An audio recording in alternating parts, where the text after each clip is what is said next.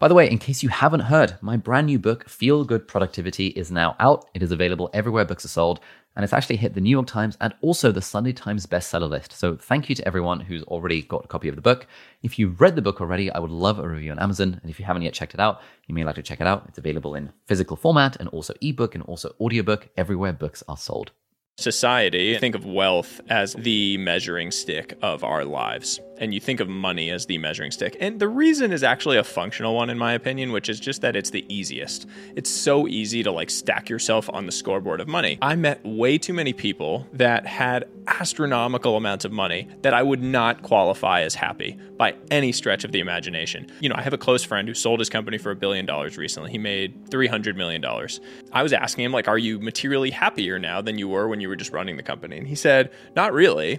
And the reason is because Hey, friends, welcome back to Deep Dive, the weekly podcast where I chat to creators, entrepreneurs, authors, and other inspiring people, and we talk about how they got to where they are and the strategies, techniques, ideas, mental models that we can apply to our own lives to help us live our best lives. Now, what you're about to hear is a fantastic conversation, if I say so myself, between me and Sahil Bloom. Sahil is an ex pro athlete. He used to be a professional baseball player, and now he is an entrepreneur. He's an angel investor, and he's absolutely huge on Twitter. He's like one of my favorite accounts to follow on Twitter. He's grown from zero to like 500,000 plus followers in like less than a year, and the stuff he tweets is just freaking amazing personal development, life advice, mental models type stuff. Sahil's also recently become a dad, and so we talk about how that's affected his approach to like life and happiness and productivity and I've learned so much from this conversation. I hope you enjoy it as much as I did. Sahil, welcome to the show. Thank you so much for joining us. Thank you for having um, me. This is going to be so much fun. I've been following you on Twitter. I feel like you've absolutely exploded on the Twitter scene in the last like year or so. So we definitely want to talk about that. But I'd love to get started by kind of talking about what it's been like as a new dad. I'm curious because you have had a pretty illustrious career and then you had a kid.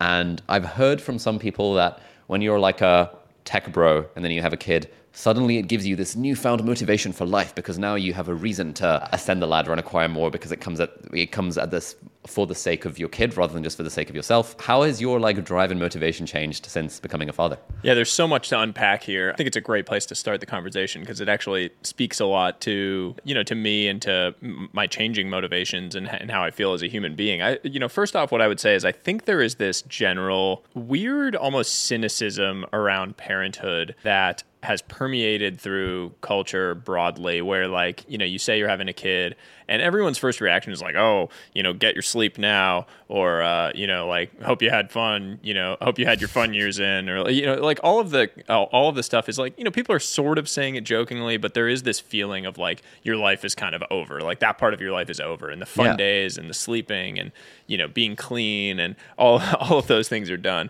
and i just generally like as a bias whenever there is a broad sweeping feeling or push in one direction i try to push back against it or at least see the other side and so going in i was like i had boundless optimism around it i was not going to be cynical about the experience i was like this is the best thing that's ever happened to me. My my wife and I, you know, candidly had, you know, tried for a little while and we weren't sure we were going to be able to conceive naturally and it was a real blessing that it ended up happening for us. And so I was just so taken by the fact that we were going to have a son, that this was all going to happen, that I couldn't see anything but the positive in all of it. And the second he was born, you know, I had this like really profound feeling where I got to hold him and I had this feeling of like, look, I'm 31 years old and I've spent the last 31 years of my life, or maybe that's not realistic, the last 26 years of my life trying to understand what the meaning and purpose is of all of this, like of life. What are we doing? What, why am I working? What am I doing all these things for? And then suddenly I was standing there and that was looking me straight back in the face, like that meaning and purpose. And I really did feel that way. I was like, oh, this is why I'm here. Like, this is the whole reason. And ever since then, it's just been this like, transformative day after day for me as a as a human being. And, and, you know I don't even mean that in like a grandiose sense. I really mean it very literally. On a daily basis I for the first time in my life feel like I really have enough. And so you said you know at the beginning people feel like it's this motivation. Now I have a why. I'm going to go out and I'm going to you know go accelerate my career. I'm going to go make more money. I'm going to do it for him you know for this kid. And I've actually gone the other way where I'm like I want to spend time with this child. I don't want to be working 100 hours a week to try to like make more money and have a yacht and a private jet and this and that. I want to get to be a huge part of his life. I want to coach his little league team.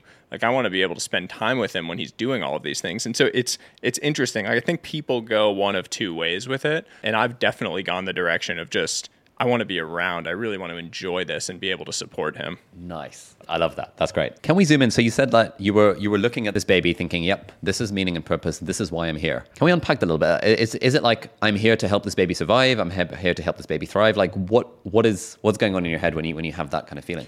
Yeah, I mean, I'm a thinker by by nature. Like I, I would say I generally overthink things. And a lot of time during my like career post age, like, I don't know, maybe really post age 20, I spent a lot of time just thinking about like my motivations. Like, why am I doing this? Why am I getting up? Why am I working hard? What am I like, what am I trying to do? What's my reason for being? And not like that I was feeling depression or feeling anxiety or anything. I just, I wanted to know what I was striving for. And I would say I, like a lot of people I imagine our age, fell into this pattern and cycle of like, you know, I'm doing this because everyone says this is what I'm supposed to do. Like, I'm supposed to try to, you know, climb the ladder in this finance job to make a bunch of money so that I can have $30 million someday or whatever the number is. And so then I hmm. can, you know, have fancy wine at dinner. And, and I never really stopped to think, like, is that really what I want? Does that make me happy intrinsically? And if happiness is what I ultimately am striving for as a human being, why? Why am I then doing this? And when I had, you know, when I had that first interaction, when I looked him in the eye,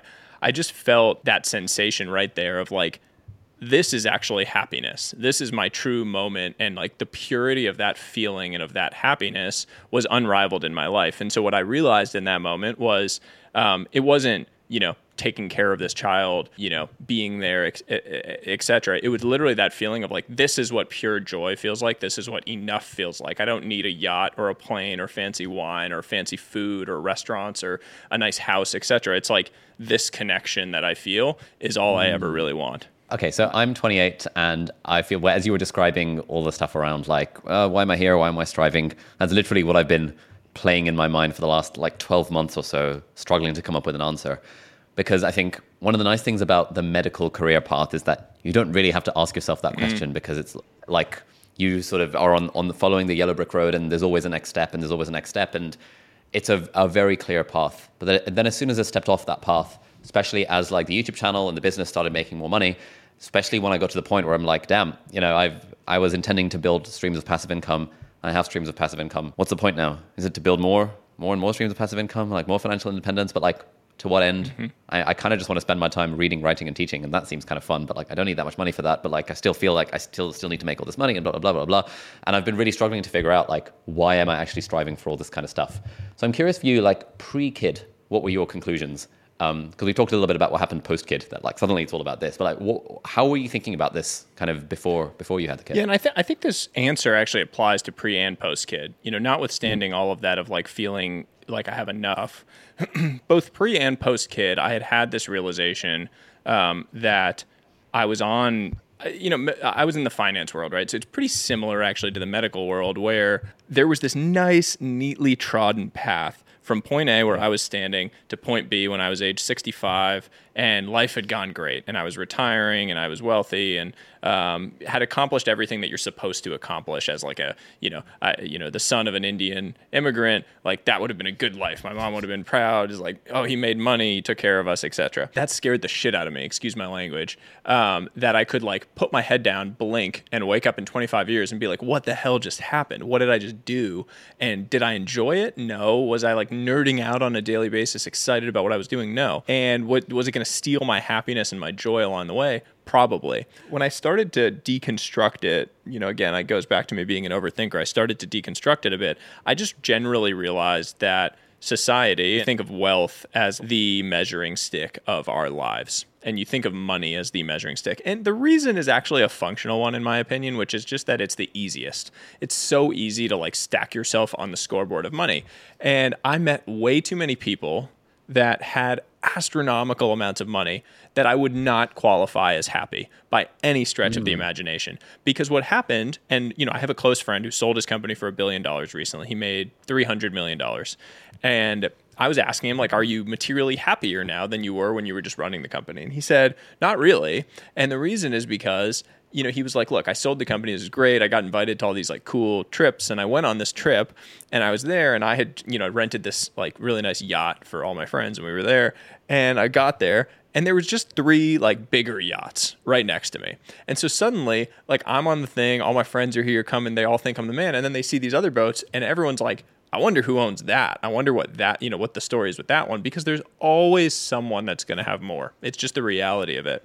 And so you suddenly get into this pattern where like it's never enough. Everyone has this tendency where you know, like you mentioned it, you know, when you when you're a when you're a medical student or when you're trying to make it in the early years of that, you're trying to basically first like pay off your debt. Then you're trying to maybe make a few million dollars and then you want 10 million dollars and then you'll say like, "Oh, I'll be happy when I have 10 million dollars." Then you have $10 million and you say you'll be happy when you have $30 million. The number just triples no matter what. And it's just the reality of how humans are. We get on this hedonic treadmill and we're never happy. And so for me, what I realized was I didn't want that. Money actually didn't make me all that happy. What made me happy was freedom. Um, I loved being able to spend time with people I cared about. I loved having the freedom to work out and to you know feel physically fit and you know experience vitality. To have headspace mentally to be able to think about my own mental health, mindfulness, spirituality, etc., and really experience a much more comprehensive view of wealth in my own life. And so I started prioritizing that. I started trying to think about okay, what was like my playbook going to be for building comprehensive wealth, and you know all of that comes out to happiness, right? Like all of it then boils down to hopefully a level of fulfillment and happiness in your own life. How do you think about the difference between happiness and fulfillment or happiness and meaning or like short term versus long term happiness, like weather versus climate? Like, what's your mental model for this? Yeah, I would say my general model is that happiness is short term um, and mm. fulfillment is like the long term. And I, I personally think that like a lot of happy moments uh, will generally lead to a lot of long term fulfillment. But I don't think you can generally experience happiness in a long term state. I think it's it's effectively felt in like three second increments is I think the science of this. Like a moment in time is three seconds from a scientific perspective. And when you feel happiness, I personally think you need to register it. Like I am very, very good about when I feel happy, I'm like, oh, hey, I feel happy right now. And I want to like mentally mm. register it so that in my mind I know hey, I felt really happy on several occasions today. This was great because I think it's easy to just like ignore it, pass it by. Kurt Vonnegut, mm-hmm. the famous author, has this amazing commencement speech. I think it was like 1997 at Rice. He gave a commencement speech and he said, when life is sweet, when you have those like sweet moments in life, pause and look up at the sky and say, if this isn't nice, then what is? And I always loved that because it's this like forced stop in your life when those moments are good. And we it's so easy when you're a striver and when you're you know it, like you or like me you're like focused on growth because you love building you love growing. That's what motivates you. You want to get better each day. You say you love reading and writing and teaching. Like why? A lot of that comes down to you love learning. Like you love being a little bit better knowing a little bit more about the world around you. That's happy for you. That's fulfillment for you. But we often when you're like that don't stop. You don't pause. You don't appreciate those sweet, sweet moments in life. And so I love being able to pause, recognize those little moments in time. And I've just found it's made a dramatic impact on my daily happiness and my long term fulfillment. Yeah, anytime I come across that quote, I find that like I then do it for the rest of the day and then I forget about it. And as you were saying that, I was just thinking that like, huh, if this isn't nice, I don't know what is. You know, having this conversation, followed you on the internet for a while. I get to do this as my job. We're in the middle of a heat wave, but it's air conditioned and it's super nice. This is so good. It's completely absurd. I mean, when you when you actually yeah. break down, I mean, your your life. I, I, feel the same way about mine. Like, you get to do this for a li- you're getting paid to have interesting conversations with smart people, not not me, but with other smart people, um, and that is amazing. I mean, that's amazing. Uh, considering where you were two years ago in your life, completely mm. remarkable. I think about it every day you know, I'm like, I'm at home right now, right? This is my office. My kid is in the other room. He's two months old. If I was in my prior job, I would be traveling three, four days a week. I'd be working 90, 100 hours a week, and I'm making much less money than I'm making now. And so I have the freedom and the income to be able to like spend time with the people that I really love and care most about, with my parents, with my kid, with my wife. Um, and if that's not nice, I really don't know what is. Fantastic. Yeah, I was just imagining like what my life would be like if I were still working as a doctor probably be in some like really, really, really hot office dealing with p- patients coming in through heat stroke. And it would be fun in a way, and it would be feel like camaraderie, but certainly not as great as as as what this setup is. Yeah, not as um, impactful, right? Yeah. I mean, like a doctor's role is amazingly impactful on the micro level. I mean, I think mm. that motivates tons of people. And my whole mental model for life is you should find the thing that you are most uniquely well suited to create the maximum impact around. And you could have created significant impact as a doctor but I think you're fantastic at you like you would have been a great doctor, I'm sure. No doubt, right? Like I think you're smart, you're curious, you would have been a great doctor and you would have impacted a lot of lives. But you're fantastic at what you do now. Like you're in the top 1.01% of the world at being able to do what you do now. And so the number of people you can impact positively through doing what you're doing now is probably a thousand X, you know, at what you could have as a doctor. And so mm. from a like societal net benefit perspective, matching you into what you should be doing is a huge positive because so many people are better off for having you do that. I never would have encountered you if you were a doctor, right? You never would have had a positive net impact on my life. Now you are. Yeah, that's something I, th- I do. I do think about a lot in the sense of like measuring impact and effective altruism and all, all that kind of stuff. What does motivate you? I think motivation wise, I'm just going to think out loud here. It, it feels like there's like the selfish motivations and then there's like the selfless motivations, shall we say, that I want to have a nice life that I like and I want to have impact on other people and help other people in some kind of way. And ideally, the Venn diagram of those things is the thing that you end up doing. Mm-hmm. And I feel like I found that in doing this sort of stuff, basically teaching online and learning from cool people like you and just like making videos about that stuff. Feels really cool and it feels like some sort of impact as well. But I guess the thing that I struggle with is like trying to tease out in a way, what is the true motivation? And I, do, I, I don't know if this is a good way to think about it, but one way that I, I try and think about it is okay, let's say I didn't want to, I didn't need to worry about making money anymore. Let's say I had 100 million in the bank, which is, and, and hopefully at that point I wouldn't be trying to seek 300 million. What would I be doing with my time? And I think broadly, what I'd be doing with my time is fairly similar to what I'm currently doing with my time. I'd still be doing the podcast, I'd still be doing videos. Probably I'd make less courses or just chuck them on YouTube for free because I, I just put it on the internet for free. But beyond that, my life would be very similar to what it currently is. But why do you need 100 million for that? Yeah, no, that's the next question. It's like I don't really need 100 million for that, and I think I'm already at the point where I can just probably do that forever because I don't particularly have expensive tastes, mm-hmm. and this works nicely. One thing that I do struggle with, like I have a bit, a, a bit of a question mark about, and I'd love to hear your perspective on this, is in the back of my mind, there's this large amount of fear of like, okay, I've sort of lucked, lucked into this position right now. Business is going well, YouTube channel's going well, you know, peaks and troughs like with any kind of social media type thing. And but it's it, it almost feels like, I guess, being an athlete, and I guess you'd have experience of this, where you know you've got a few years in the limelight to really make hay while the sun shines. And then you're going to be hung out to dry. You're going to become a has been. And all those fears are just like in my mind of like, uh, is this a sustainable career for the long term? And especially when I have a family and kids and, and stuff, then will I will I regret the way that I spent my time in my youth, and will I regret not going for 10 million or 30 million and instead be comfortable with like less than that? Any any thoughts on this? So many. Look, I mean, I think this is first off, it's like it's a combination of like imposter syndrome with this like scarcity bias that I think we all have when you first make it, where you're like terribly mm. scared of being broke and mm, you know being yeah. being back to like zero and for whatever reason, rich people feel this a lot, and it's the weirdest thing in the world, just psychologically. That you, it, it's almost like functionally very difficult. Like you have skills, there are things you can do, you'll be you'll be fine.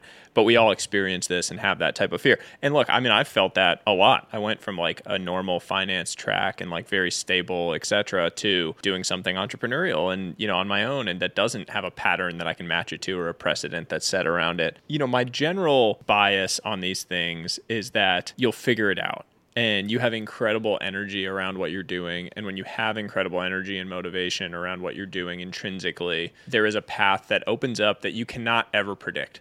And pr- trying to predict it is actually silly. Like if, if a year ago you could have predicted where you are today, I would call BS. And I think that apply. You know, you're 28. I would guess at like every point over the last eight years, if you had tried to predict where you were two, three years out in advance, you would have been wrong. And I yeah. think that applies to today. I actually don't know if you're still going to be doing this in two or three years, but I do know you're going to be fine and you're going to be like figured out something really cool that you're going to be working on and doing. Mm-hmm. And, you know, the last piece, like more tactically, that I think about a lot is I think about income and wealth separately. And so I think that what you really want, an ideal setup from a life perspective, is that you have income generating activities and then you have wealth generating activities. And the mm-hmm. way I generally think about it is that you take your income generating activities, you want those to obviously like cover your expenses, etc. As soon as all of that is covered, you're taking all of that income and deploying it into wealth generating activities. And if you set up a simple set of systems in that way, it's very difficult to like ever be truly in trouble. And if you're especially during a period where mm-hmm. you're earning at a high level, not all of a sudden having your like you know your lifestyle creep up to the point where there's no net excess at the end of the day from the income generating is the way to make sure that you're always fine. I mean, I've just like personally, I've always had these fears, and so I've personally built like a little personal model of my life of how I'm thinking about taking like excess that's being generated and deploying it into things that I consider wealth generating, investing, you know, my fund that I have, all things like that, and make sure that like look, if I die or if I can't work and we have literally zero income, how long can we coast on what we have for? And when you get to it, like, I mean, my general goal is to like get to the point over the next couple of years where it's like forever, you know, like we, we can, yeah. we can make yeah. do with our current lifestyle forever. And I think that's an amazing place of like, I call it default alive. It's like um, Paul Graham has an essay on this, but getting to the point where you feel like your default alive from a personal finance standpoint is a massive mental unlock. Alrighty, let's do a little interlude. Now, I want to tell you about one of my favorite books, which is Steal Like an Artist by Austin Kleon. Austin Kleon's books have like profoundly changed the trajectory of my life. Show Your Work, in particular, is the book that first encouraged me to start my own blog way back in 2016. And Steal Like an Artist is really good. Somehow hit the New York Times bestseller list with this book that's like actually it's mostly a collection of illustrations, but like genuinely it's sick. And it's great for, you know, creatives and people struggling with originality and stuff. I would recommend reading the book. It's actually not very long. It doesn't take very long to read. But if you want another way of engaging with the ideas in the book, then you might like to check out Shortform, who are very kindly sponsoring this episode. If you haven't heard by now, Shortform is the world's best service that summarizes popular nonfiction books, but it's way more than just book summaries. So for each book, they have a one pager that summarizes the book in a single page. They also have detailed chapter by chapter outlines. And so for a book like Steal Like an Artist, where there's not a lot of text in the book, the shortform summary adds to and builds on the ideas of Austin Kleon himself. Then in between some of the chapters, they've got these interactive exercises which help you engage with the topic a little bit more. And if the author says anything particularly controversial, then shortform will often flag up that, hey, this is a thing that might be potentially fake news, lol. Here is another author and what they thought about the thing and how they disagreed with author A. And so it's quite nice as a way of getting a balanced viewpoint about the books that we read. Now, there's two main ways that I use short form in my life. The first one is that if I'm short on time and if I've got a book recommendation and I'm not 100% sold on whether I want to read the book directly, I'll often look at the short form summary of the book and be like, you know, are these ideas interesting enough that I will actually want to read the book itself? And usually I have about a 50% hit rate with this. I tend to read about 50% of the books that I read the summaries of and don't read 50% of the books that I read the summaries of, which because I have a never ending to read list, this is actually really helpful. And secondly, short form is good as a way of revisiting ideas from books I've already read. So if I'm doing book research for my own book, or if I'm making a video, or if I'm just trying to revisit the ideas because I think they'd be particularly relevant to my life, then it's often way easier for me to read the short form summary of the book than it is just reread the whole book. Anyway, if any of that sounds up your street and you would also like to get access to the world's best book summaries, then head over to shortform.com forward slash deep dive, and that will give you 20% off the annual premium subscription. So thank you very much, Shortform, for sponsoring this episode. So, okay, so income, income versus wealth take income generating activities and use those to cover your expenses and then transition transfer basically everything else into wealth generating activities you said the phrase set up simple systems can we zoom in on that like what sort of simple systems do you have for this sort of thing so i mean the first one i mentioned is like create a model of your of your finances I, i'm a huge believer in just being able to like look at things and visualize them for peace of mind and like if you're like me mm. I think most people our age are probably like this, where you have this level of fear and like scarcity around what your life is going to look like. And if everything goes to crap, you know, like right now, say we're in a recession and I lose my job, mm. or, you know, we're in the creator economy, quote unquote. Like if people pull back spend and advertisers pull back and all this, you know, people stop spending money on courses, etc. Like, will I be okay? And I think visualizing it, be able to look at it and pull on all the different levers is a great starting point. That's one one general system. The other way I do it is honestly like I sketch things out. Like I, I carry around this this notebook with me, and I will just draw like I'll draw that system. Like I'll I'll draw a circle income generating and I'll write all the different things that are levers within it. And then I'll show like, okay, here's my expenses coming out, here's where the rest is going. And I'll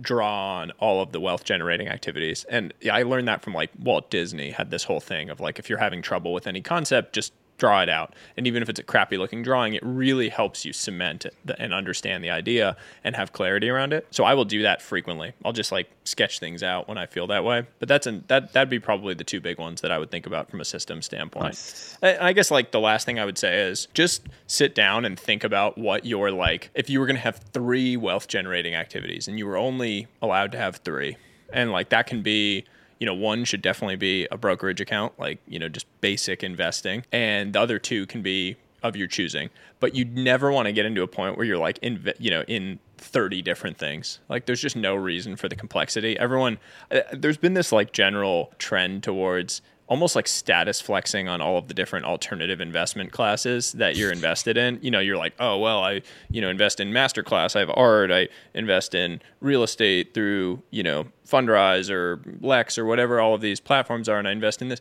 and you literally have like ten thousand dollars spread across fifteen different asset classes. That is like you're much better off just putting all of that in the S&P 500 or like into a broad index fund that charges you nothing because none of yep. those are like durably generating above market returns over the long run. I just I don't really believe it. Even startups, angel investing, I think is more about learning than it is about generating returns for the most part. Mm. So all of these things, I think like complexity is just a demon that that most people run into along the way and like keeping your life super simple. I mean, I have steadily learned this lesson the hard way where I like will go down the rabbit hole on something that I think is going to be a huge game changer. I'll lose money on it and then be like, man, I should have just put that into my brokerage account. I would have been much better yeah. off.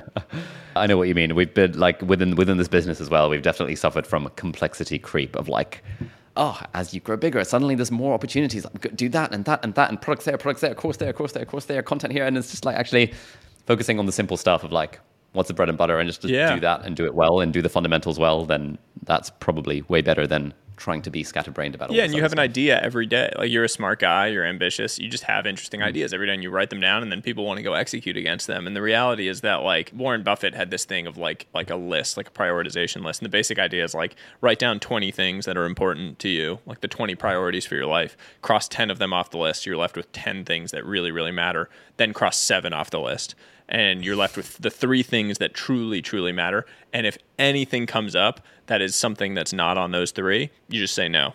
And it, you know, it gives you like a very easy way to cut through the noise around things. And it sounds crazy and draconian, but it really does work because what ends up happening is when you say yes and you take on all those other things, now I'm super busy and my bandwidth and my headspace is strapped. And so then when the like really juicy opportunity comes along, I, I can't take it because I'm so swamped or I'm just like, I don't even have the headspace to think about that. I'm not, I'm just going to say no because I can't. And that's a terrible thing because now you're missing the high upside stuff because you took on the, you know, random one off singles. Yeah, we, we had a bit of a tangent. We had a two hour long session with a marketing agency earlier today, you know, run by some people that we're friends with. And we were just sort of going through the business and figuring out like what are the main levers and thinking like, oh, for courses, do we want sales team, A B testing pages and stuff? And what they were saying is like, hang on, let's go back to basics. Mm. What's your biggest organic channel? Answer the YouTube channel. Everything else is like way, way, way, way, way smaller than that. And they're like, how much effort are you putting to the YouTube channel compared to the other stuff? Mm. I was like, oh, not very much. And they were like, yeah, we probably want to just double down on the YouTube channel, just like fo- focus on the basic big thing and don't worry too much about all of the other little things that we could and pro- should be doing.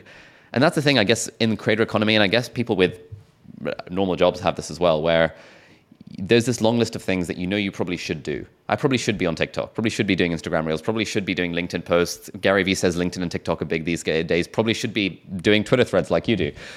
And also making chat videos for the main mm-hmm. channel, also doing the podcast. And there's just ends up being this long list of options and actually having the, I guess, discipline, but also like the, I think the scarcity mindset feeds into this because in my mind, I'm thinking, shit, TikTok is where everyone's going to be next year. No one's going to be on YouTube. I'm going to start making TikTok content. Um, and we just sort of get into this scattergun kind of approach for the sake of trying to build a safety net. But actually, it's probably counterproductive in actually building that safety net. Yeah, it's. I mean, it's like a constant challenge, right? There's there's always going to be some new platform, some new thing you know, some new opportunity that you're missing out on. That feeling of FOMO, I would say in general, the ability to feel and not take action against FOMO is like a superpower of some of the highest performers in the world. Like that ability to remain focused and ignore the noise and just say like this is what I'm going to do well. It's like the Bruce Lee line of like I don't fear the man that has 10,000 kicks. I fear the man that has one kick and has practiced it 10,000 times. I think that that's like generally an amazing way to think about life. And and look, I say all these things, all of them are things I struggle with. Like I can quote this stuff till kingdom come, but when some new thing comes up, I'm still going to be like, ah, should I be doing that? I don't know. It's like yeah. causing me a bunch of tension to even think about it. And you say TikTok, you say all these things. I'm like, oh man, I'm not doing any of this. I'm looking at your YouTube channel right now. I'm like, man, this guy kills it on YouTube. I have zero YouTube. Do I need to be doing this? Um, so it, uh, you look, I, I, I don't think there's any way around this stuff, but I do tend to think that being like a king of one thing versus a jack of all trades is the right approach long term. Yeah, I do some like I, I have the same thing when I look at your Twitter account. I'm like, oh man, zero to 500k in like a year, and you've got the whole angel investing thing off, and you built a fund. Maybe I should build a fund. Someone told me I should make a rolling fund, but like I don't know anything about it. That feels a lot of work. I angel invested in a, in a, in a dozen companies or so, and I kind of semi regret it because they message me ask, asking for things and i spend i take years to reply to whatsapp messages and then mm. i feel bad that i'm not able to actually offer them offer them decent value and then ugh, and then i read tim ferriss's blog post about why he stopped angel investing and i'm like you know what maybe i should just like i don't know stop even though it's it's not even that many, at least like compared to you and, and, and other people. Yeah, I mean, the um, more things you take on, our, our heads only have so much room in them to like take things on and to to actually pursue with any degree of energy or or ferocity. And you're wired the same way as me, where like you're much better off having two things that you can pursue with all of your might and energy than you are with a hundred that you're kind of like, eh, eh, eh, you know, put, yeah. putzing around. and you just need to figure out what those couple of things. I mean, you, you know it. You're you're mm-hmm. crushing it. You're doing great. Uh, but I think for a lot of people to take that message away, it's just like don't try to be everything to everyone. Like you're just not, you know, and honestly, it's the same of like your audience. There are going to be people that don't like the things you're putting out. There are going to be, hmm. you know, if you're trying to make it as a creator, there are going to be people that have negative feedback. There are going to be people that don't like your stuff. That's fine. I actually like, you know, like I, I write a lot of things that are kind of general self improvement and growth and decision making, and I get plenty of shit from people that are like, "Oh, you know, this is just the same self help thing or whatever." Like people want to say, and my whole thing is like, don't read it if it's not for you and you don't get value from it, and it doesn't inspire you or make you feel better or make you feel a little smarter. Don't read it. Like I'm not asking you to love everything I put out there. That's totally fine. I totally acknowledge it's not for everyone. But if it helps a few people along the way, man, that makes me feel pretty good. So that's, I mean, just generally how I'm thinking about it. Just on, so I was, I was going to ask you a question on that front. Your Twitter threads always seem to go viral. There was one you did a few months ago now, a few weeks ago, uh, being like, I've just had a kid. Here are 30 lessons or something I would teach my kid. And I was like, I read the whole thing. I was like, this is sick. And I saw all the, you know, likes and retweets and stuff. And I was like, this is sick. And then I looked at the quote tweets. and there was just some people being like, oh my God, this guy's the worst thing. I was like, what, what the hell?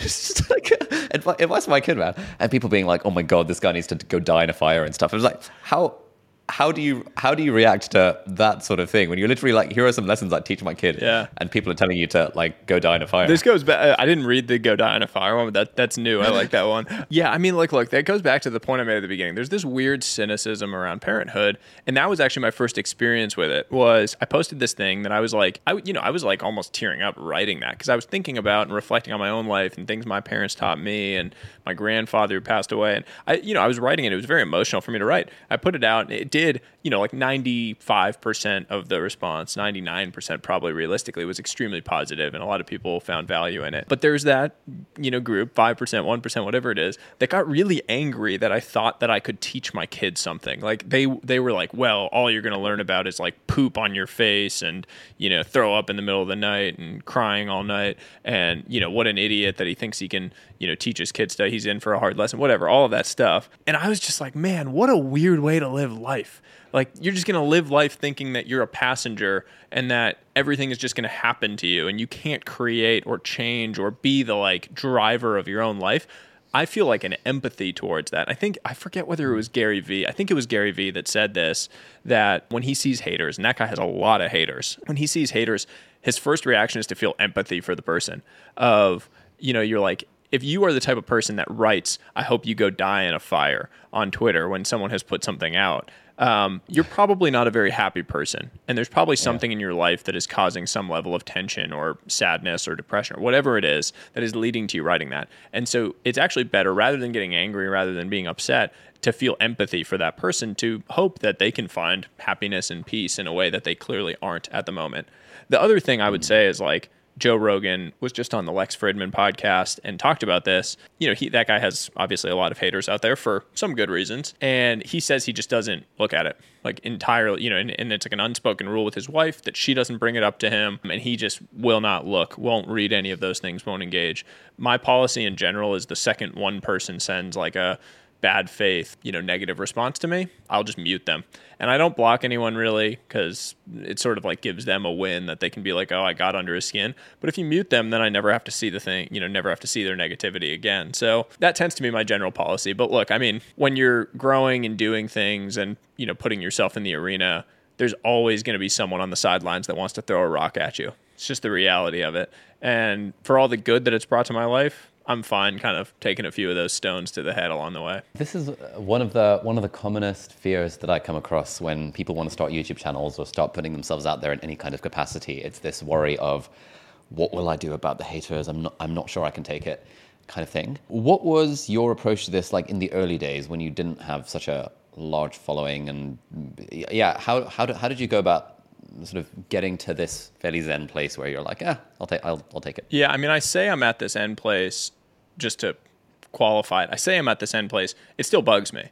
Like you know, mm. I I still will see it the first time before I'm able to mute someone, and it'll bum me out because I'm like, man, I'm trying to put out positive things. Like people that know me, I'm a pretty nice guy. Like I, you know, my friends I think like me, and I, am generally pleasant to be around. I'm like very positive, um, and I hope that comes across on Twitter. Like I don't fight people back on Twitter when they say things to me. I normally will be like, oh, sorry, you didn't like it, or you know, sometimes I'll message people and just say like, hey, this was you know, in good faith. I wasn't trying to upset anyone, whatever. In the early days on Twitter, I was putting out extremely like positive educational content. And so I would say I didn't really encounter any haters until I was at about 25 or so thousand followers, at which point I started getting it from like, you know, crypto Twitter, like anonymous um, accounts where there's no ramifications to talking crap when you're you know an anonymous account and you're and you're hidden there. And so honestly what i would do is i would message people. And what i generally found like someone would send something really mean and i would message them and say like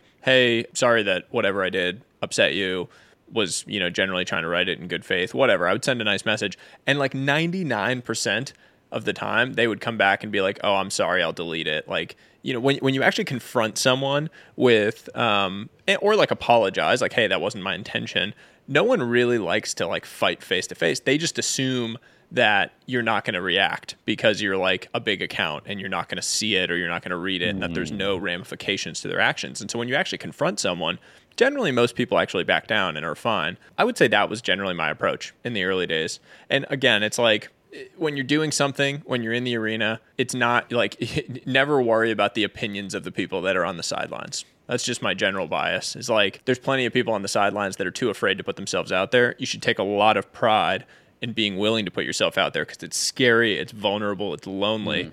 And when you do that, you should stop taking advice from people that are on the sidelines.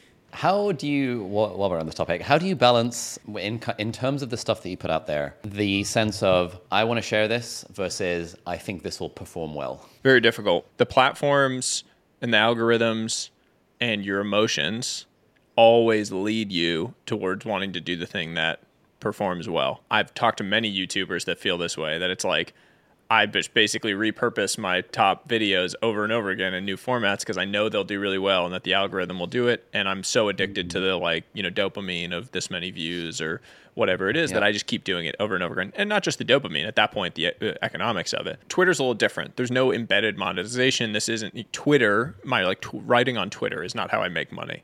Um, indirectly sure it you know leads to all of the other business things i do but not directly i try to balance in general you know, like that's not to say that I never write the thing that I think is just going to perform well.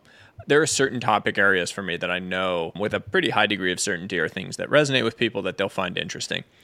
I would say now I'm in the place where like four out of five things that I post are things that I am just super interested in and wanting to write about and think about. Hmm. I will always, always think about what is the opening tweet to this that will grab the most people and that will perform well. So I, even if I'm writing something that like I think is a more niche esoteric topic, I'll always try to have a hook, you know, basically like the equivalent of a, you know, a headline or a thumbnail on YouTube that will grab people.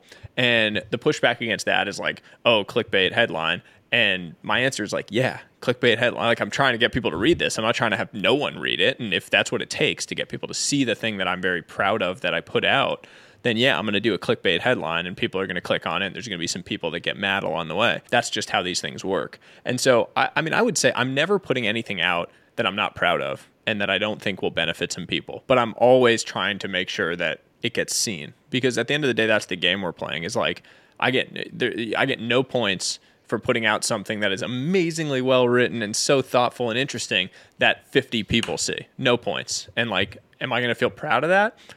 That I wrote it, maybe, but that no one saw it. It's like, what was the impact that that had on the world? So, you know, like, look, I, I posted this thing this weekend of razors, like the most interesting razors, like kind of decision making heuristics.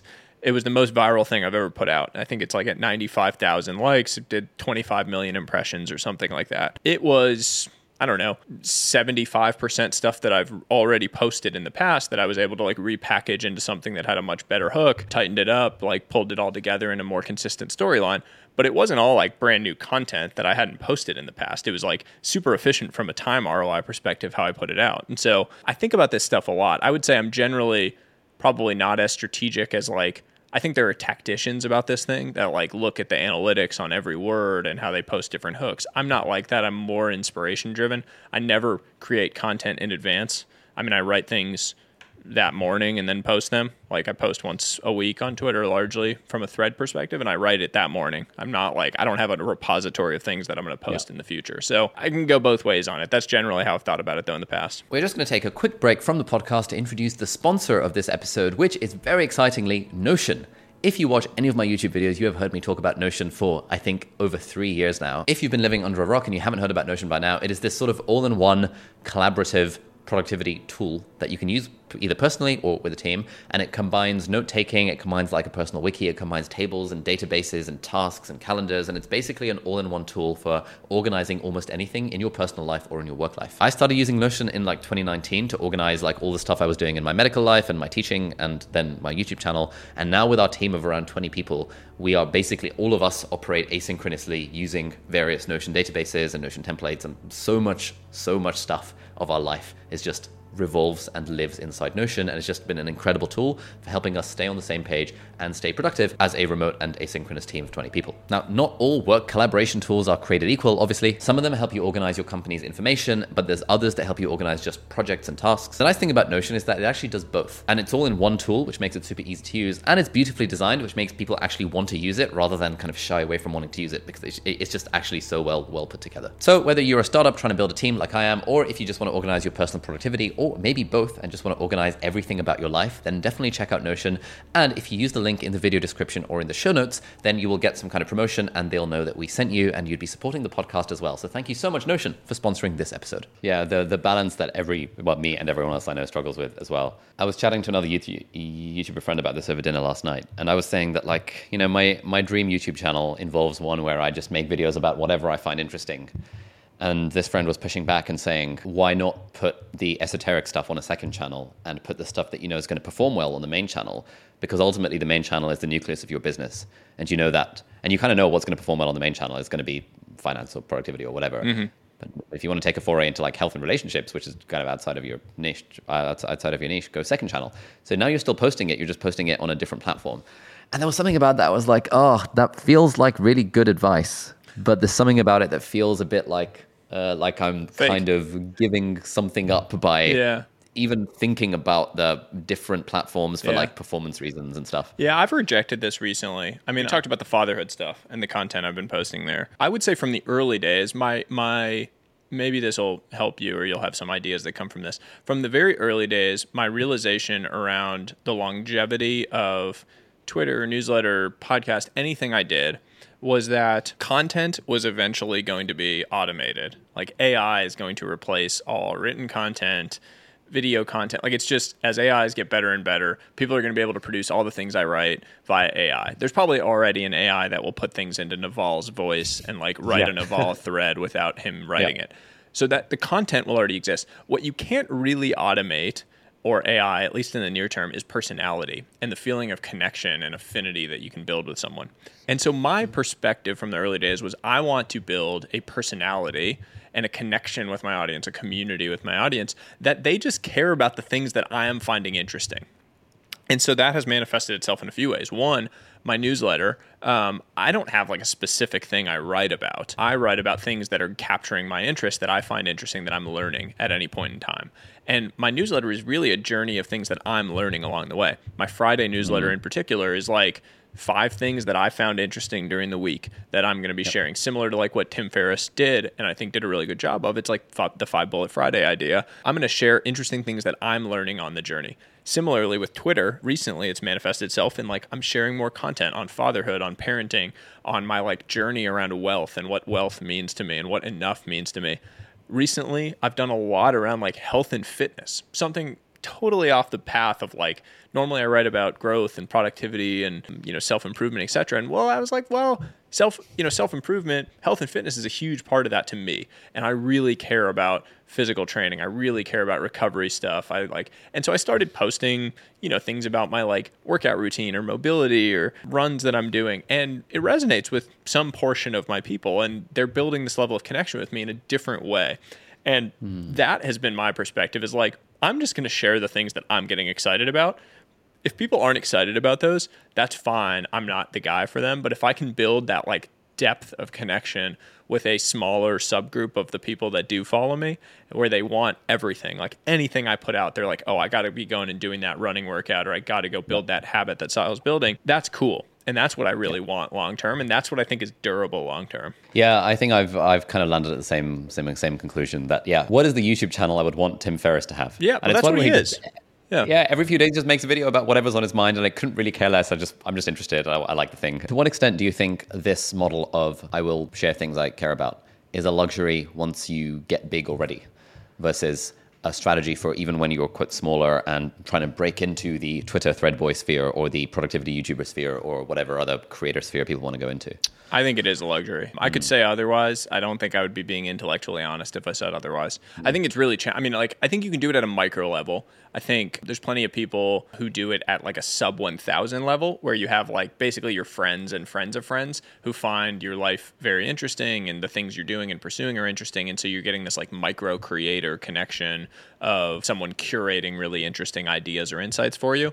I think it's probably really hard to like grow a durable presence as that guy because there's so many. I mean, like at the macro level, Tim Ferriss is probably the biggest in the world. Of like, he's going to go learn and do interesting things, and you're going to be along for the journey. And he's going to maybe write books about it or do podcasts about it. Like that's what he is. And so you're not going to like beat him as you're trying to come up along the way. I mean, look, my like goal, if you were to define what I'm trying to build, like I want to be you know the modern day or like you know younger and maybe slightly less quirky version of like Tim Ferriss, James Clear, Shane Parrish, like some hybrid of these people yeah. that I really admire and have read and created, you know, and and created around. That's what I kind of like doing. Like I'm sort of, you know, Shane Parrish has the like intellectual angle. I love that. I learn a lot from that. Mm. Tim Ferriss yeah. has always had the body angle. I love that stuff. Passionate about it. You know, James Clear with all of his habit building, self improvement, super passionate about that. And I sort of feel like where I am is kind of like this hybrid of those different personalities and building a you know a life and a and a universe that's similar to what those guys have done and kind of standing on the shoulders of those giants a bit is really my vision for it. Like I want to write a book, I want to like you know go create more, I want to speak more, do those kind of things,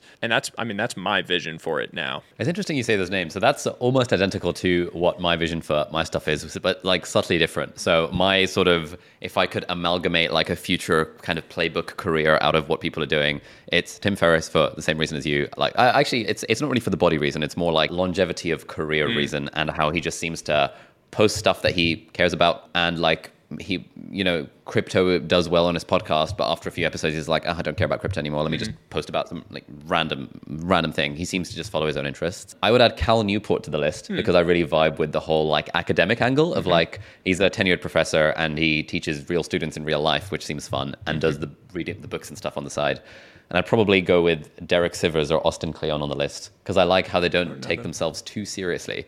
And I think a lot of the other people in this sphere are a bit too serious. And I want to be the sort of light-hearted, toilet jokes, Harry Potter references, that kind of version of this, which is basically my personality just like dialed up a little bit. I love that. I think it's so interesting. Like I just I'm I'm learning a lot from just listening to you talk about these things and the way that you're pursuing it. But I think it's so interesting to just try to like archetype that way a little bit and figure out you know what is your vision and, and real reality is you're going to build your own version of all of these things yeah. and a different perspective and a different way that you grab people and it's like i said right like tim ferriss part of what has allowed him to do all of what he's done is that he was making smart investments along the way that he was taking you know when when you make the like $10 million a year from a big book that you're eventually going to do or whatever it is you're going to do where you're going to have one big thing it's like what do you do with that? You know and how are you using that to establish yourself for the long term so that you can continue to do the interesting things that make you unique and that make you stand out for people long term? I mean cl- clearly you've done that right? Like you have a massive following on youtube. People clearly care about the things that you're talking about and doing and that's something to be super proud of but i think that the focus on longevity and the focus on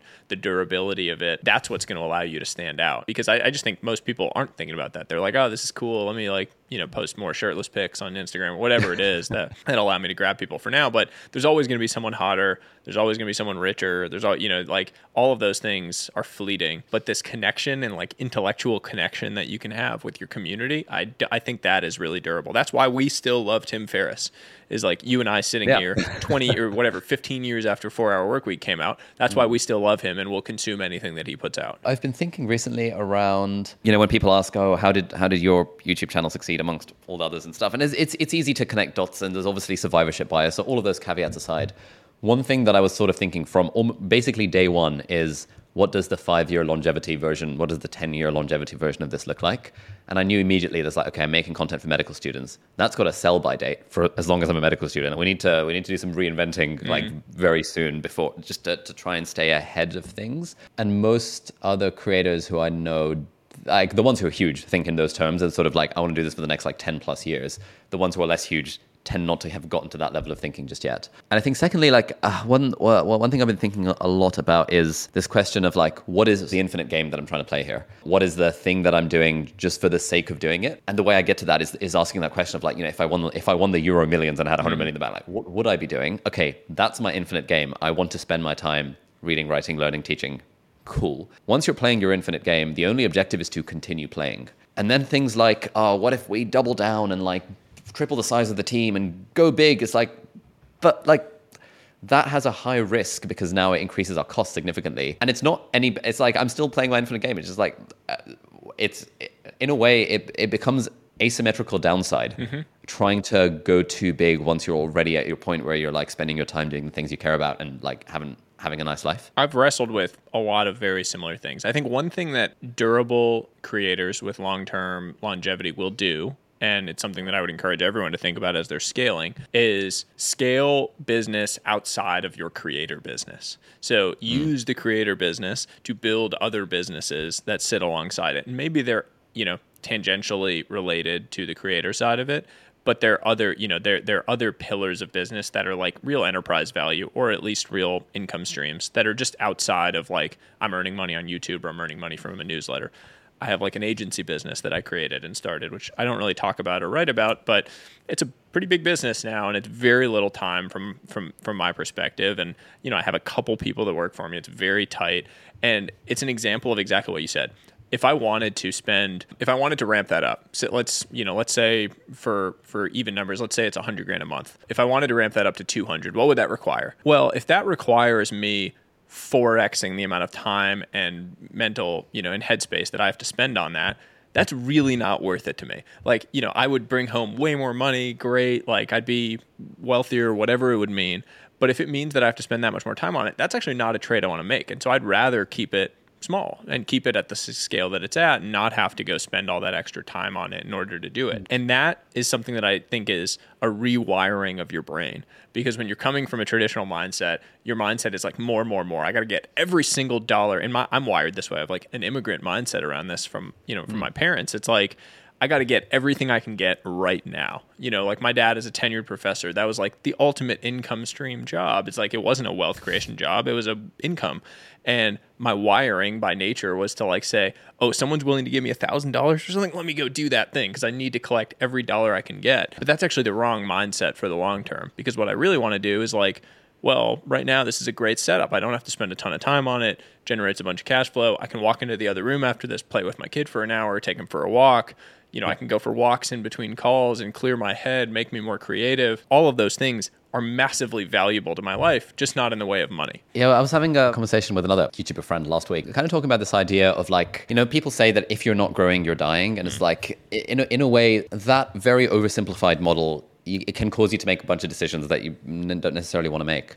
Uh, but what this friend said was that growth doesn't doesn't just have to be in terms of revenue. Growth can, in fact, be in terms of it requiring less time from you. And there was just something about that framing of it that made me think, oh, hello. Yeah, if I could sustain the same kind of revenue and profit and have to spend less time doing stuff I don't want to do, then actually we're winning. And I would I would take that over like doubling our revenues at the expense of having to spend more time thinking about stuff I don't necessarily want to do anyway. The best business decision and the biggest mental unlock I've ever made was canceling a ten thousand dollar a month client in my agency business, um, and that was like a year ago, if you told me that I was going to ever do something like that, I would have just told you to shut up because that sounded crazy to me. Like you're going to turn off something that you know is like a great hourly rate. Like I was probably spending, I don't know, 10 hours a month with that client. It was like an incredible hourly rate by any stretch, but it was causing me so much stress and I was like it just wasn't worth it and it was taking mm. me away from a bunch of other things and I so I ended the contract. And my life has been like so much better since I did that. And I'm making less money on a monthly basis because I removed it. It ended up allowing me to go and capitalize on a few other opportunities that I know are going to make me like probably 10x as much in the long run. Um, and it freed up my mind. Like during that 10 hours, now I can write creatively. I can read more. I can mm-hmm. spend more time with my son, help my wife around the house. Like it just has made my life better doing that. And it was a huge mental barrier for me to actually do that. And now I feel like really liberated from the, from the actual experience of doing it to be able to think in that way more comprehensively about time, about value, about you know what your hourly rate is, where you'll actually want to take something on. And it really means I mean it changes a lot when you first do that. Yeah, I actually had a, a similar moment yesterday. Then this was the first time I've made a decision like this where I was just about to record a sponsor plug for one of the YouTube videos, and they were paying 15 grand. Yeah. And it was a product that I don't use. And I was like, oh, I could spend five minutes downloading this and just doing the thing, and it would just take five minutes. And five minutes of my time for 15 grand is a pretty solid hourly yeah. rate. But then there, there was something about it that felt really off. And I was like, no, this is a point where I have to make a decision. So I sent a message to the agency being like, sorry guys, we're not we're not going to do this deal because I don't use the product. I'll try it out in the next few months, and if I end up using it at some point, we can do a deal at some point. But sorry, can we disappoint them and cancel the deal? And that suddenly felt like a huge weight off my shoulders. And now that feels like, in a way, well, in in law, once you have precedent for a thing, then you tend to, to kind of continue doing the thing. So now I have precedent that I will genuinely only do sponsor plugs for things I actually care about. And there's something about that, like, uh, you know I'm I'm now you know obviously that's a privileged position to be in, uh, and I would have probably made a different decision even last year. But just knowing that I value authenticity more than like cash is it, nice to know. Yeah, you know it's privileged, but there's a seed of really important insight there for anyone to take away from this, which is when that happens, when you have an experience like that. One thing I would encourage everyone to do is like write that down on a piece of paper under you know core values or something like that because I, i've always found that i have a tough time like defining like if i were to sit down and you were to tell me write down your 10 core values i don't know yeah. what the hell i would write that sounds really daunting but when i experience something like that and i draw a line in the sand on something like that now i know like okay that is one of my core values. I'm not going to promote anything that I don't genuinely use and benefit from. I'm going to write that down on a piece of paper. And when you write that down, now you're like, okay, I'm starting to build that list of things that I really care about. And maybe it's mm. five, maybe it's 10, maybe it's 20 eventually. But now I know, like, I've written it down, that line in the sand that I drew mentally, I've now like verbalized and really put it somewhere. And as that builds and compounds, I've just generally found that that makes a huge, huge difference because now, like, it's written somewhere. Now it feels like it's really cemented into you know how you operate and how you do business with people. I really like that. I've literally just written that down a like core values list because I've I've done a bunch of these exercises to try and figure out your core values, and I've never really vibed with so many hard. of them. It's so hard to do. I think generally, like uh, structure is like the enemy of progress on these things. Like people are always, uh, you know, the big one for me has been journaling. Like, oh, mm. gratitude practice and journaling, and everyone's like, oh, you have to journal and you have to do gratitude practice and you have to do all these things.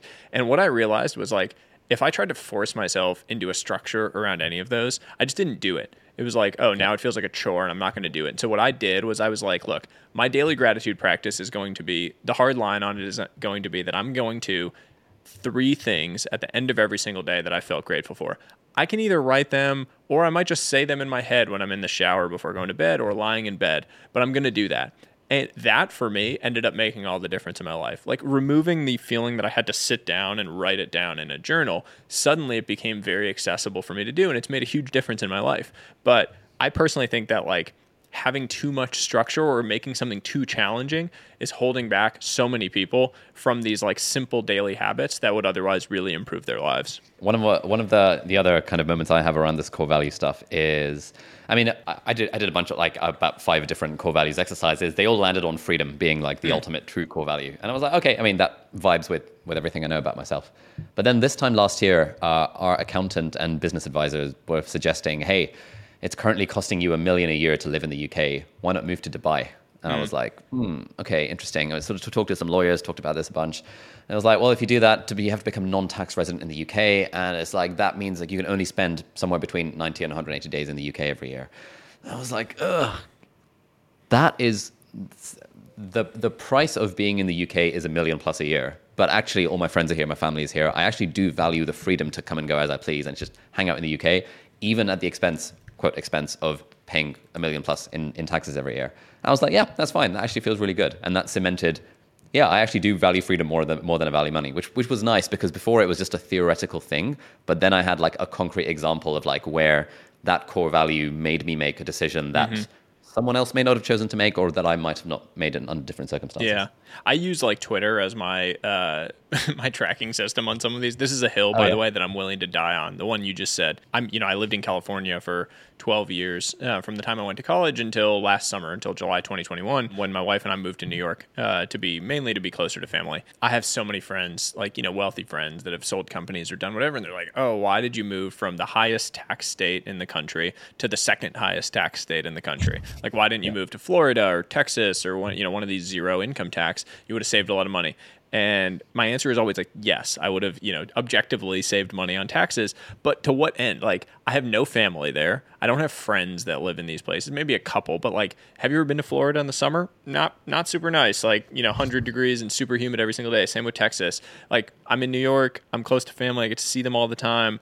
I'm super willing to pay a tax, uh, you know, like friction cost for having the life that I want to live around these things. And that means a lot to me. And that's worth way more than the taxes I'm going to save by moving mm. one to one of these other places. Yeah, I've, I, I realized that sort of trade of like money versus vibes recently as well, because I, again, some some other YouTuber friend I was speaking to was saying that why do you have employees in person? Like, why do you have employees in the UK? In the UK, you have to pay their pension and their insurance, mm. and they want work life balance. Why not hire people abroad where you can pay them less money and then you just be on Zoom calls with them? And I was like, yeah, but it's just less fun. and it's like I really, I really like hanging out with people in I person. Like people. That's why we put a studio. Yeah, people, it's fun. It's fun hanging out with people. I don't particularly enjoy being on Zoom calls all day, but I do enjoy hanging out with people all day. And so, yes, it's more expensive and maybe not the best quote business decision, but like the point of the business is instrumental in le- helping me live the life that I want to live while also having the impact that I want to have in that little overlappy Venn diagrammy bit. So it's not really that's why fun. I will die on the hill of working with yeah. people in real life is way more fun than over Zoom.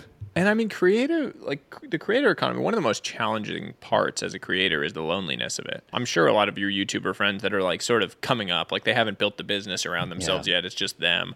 I'm sure a lot of them deal with this where it's like you're on your own, man, and you're having to create constantly. I mean, like, I, I, don't know what YouTube is like. I imagine it's this way where you just feel like, you know, you have to create on a consistent cadence, you know, two videos a week, whatever the number is, and you're having to come up with new ideas. You're having to post them and create good videos, and you're stressing when the video doesn't perform as well, and you're feeling good when it does, and it impacts your mood. Yep. And it's lonely, yep. man. If you're on oh, your own, it is lonely. Um, and I, you know, I'm fortunate with Twitter in that, like, I sort of got out like got out of the phase where I needed to do that before it became hyper competitive. Like now Twitter, there's so many people writing, you know, I mean threads have become a whole meme and you know, there's so many people writing the same threads and it's just it's a market, right? It's like anything else where like if you're early to a market, which I was, I was like probably the first person that was really writing threads consistently you benefit the most and you gotta get out in front and then it becomes much more competitive and so it's challenging. Mm. and now like if you're in there it's challenging and you're having to do more cringe things to like try to grow and yep. um, you know posting whatever. And it's like that on youtube too i imagine where like the people that were doing it consistently early on scaled and did really well.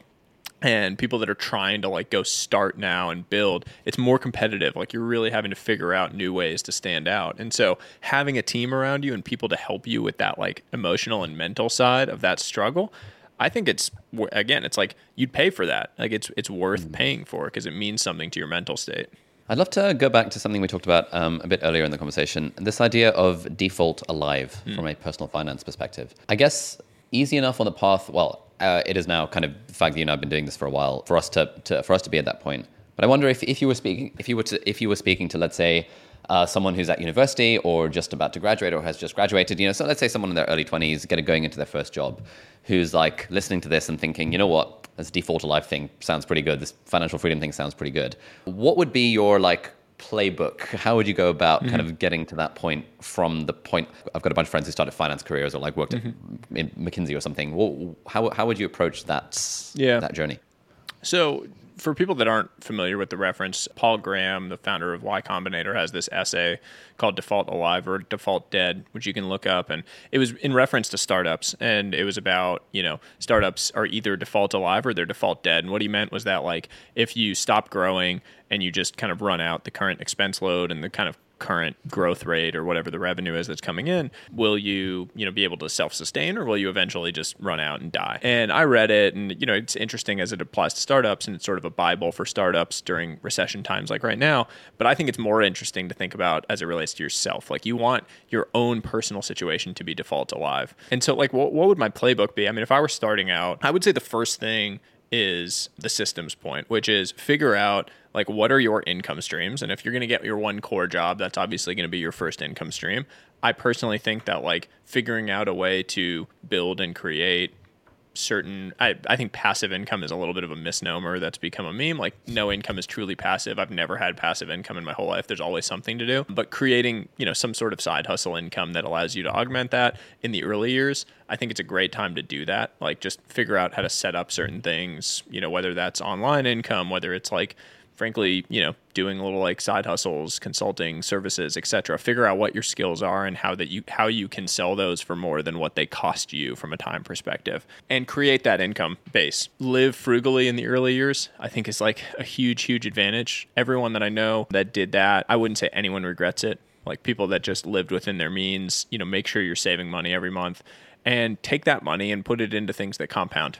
And you know, I in general think that like money, you know, you, you should just be thinking about investing and compounding in everything you do. And I think that's knowledge. I think that's career skills and it's definitely money. And for me, that's like do the basics, like put money into a zero cost, um, you know, ETF or mutual fund that is just going to kind of track the market. Don't try to outsmart the market and be the like genius investor. Don't fall victim to the like FOMO when your friend has some like oh, this is 10x with no risk, or this is like 20% yield annually, no risk. It's just like, just avoid it. You know, I've lost money on plenty of those things. Just trust me. It's like anything that sounds too good to be true definitely is. So I think it's just doing the basics. Like, eh, you will, if you are getting a stable job, and if you're kind of like thinking about and building, you know, augmenting that income along the way, if you're living frugally, and if you're investing that money, everyone can be a millionaire by the time they're you know in their mid 30s like it's just it the math just works out if you you know if you live that way and so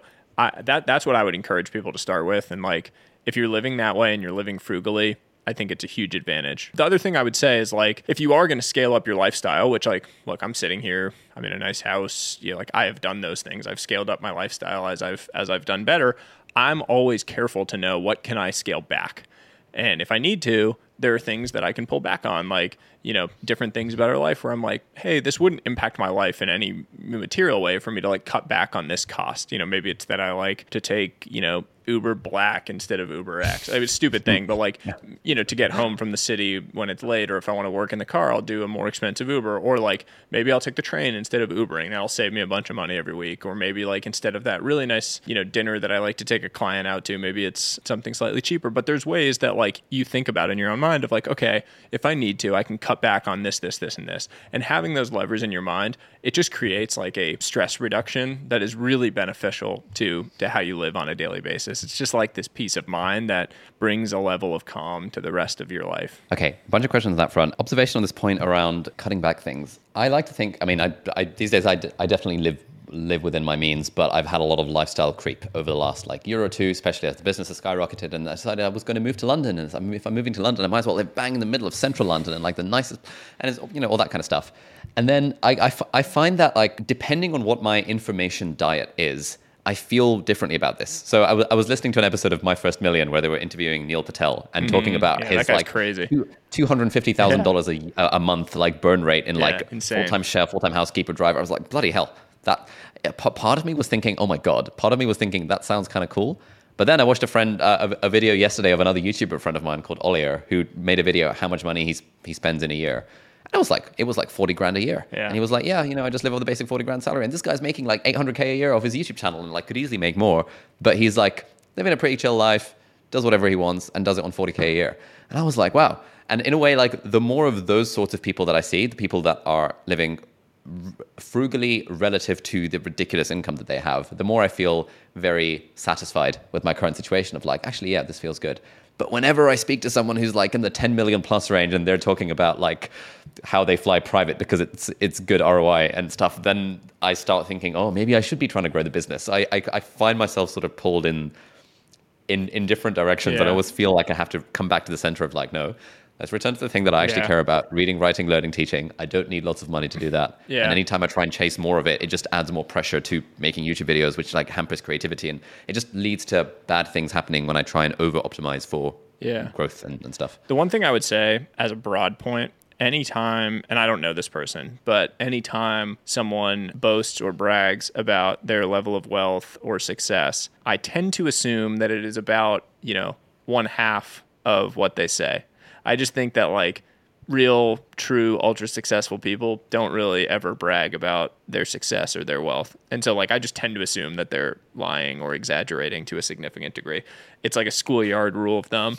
Um, but I've generally found that it, it to be true. I'm personally just like, I'm generally super turned off by people that you know brag about how they're doing and their wealth and like the things that they're doing and how they're like flying on certain i just like i don't really care like are you happy you know, are you interesting? Like, I'd rather talk to my Uber driver who has like some interesting backstory in life than to some like, you know, rich guy who's really showy with his wealth and, you know, flexes on me by telling me how much he spent mm. on certain things. Just me. Maybe other people feel differently. That's just my perspective. And then look, my, I mean, my framework for thinking about all this stuff is I love to live in a way where when I want to spend money on something and I, and I see it, I don't need to worry about it and think about it. And the way that you do that is by living well within your means in normal times. Like, you know, I want to live in a way where I'm making, you know, great money because hopefully I'm creating a bunch of value for the world and for other people. And I'm living on a normal day to day basis quite frugally. And like, we're super happy. I have, you know, everything I could want kid is healthy, which is the only thing that matters in the world, you know, family's healthy, etc. And if I end up seeing some like cool vacation or I want to go do something or I want to like get a new, you know, gym thing for the backyard and it's expensive, I literally don't need to think about it because I know that my normal course life is like cheap and saving tons of money every month. And like, if I want to buy some pair of shoes that I really have wanted and they're expensive, I used to be in a state when I was working in finance where I was literally like month to month. I was making a bunch of money, but I was month to month like I'm not really saving much money every single month. And I was basically living to what my salary was because of the lifestyle I was living. And then when something would come up and there'd be like, oh, this, you know, nice bachelor party and it was going to be expensive, it would stress me out because I'd be like, oh man, that's going to put me over. I'm actually going to lose money this month. Now I'm in a spot where I'm like, I'm actually not spending anywhere near as much as what I was and as what we're what I'm making from a business standpoint. And so then when the thing comes up, I can feel like excited about it. It doesn't stress me out. I can just get this thing because I'm like really looking forward to it. Or we can go on that little vacation because, and it feels exciting and not stress inducing. And I think that is a huge, huge deal.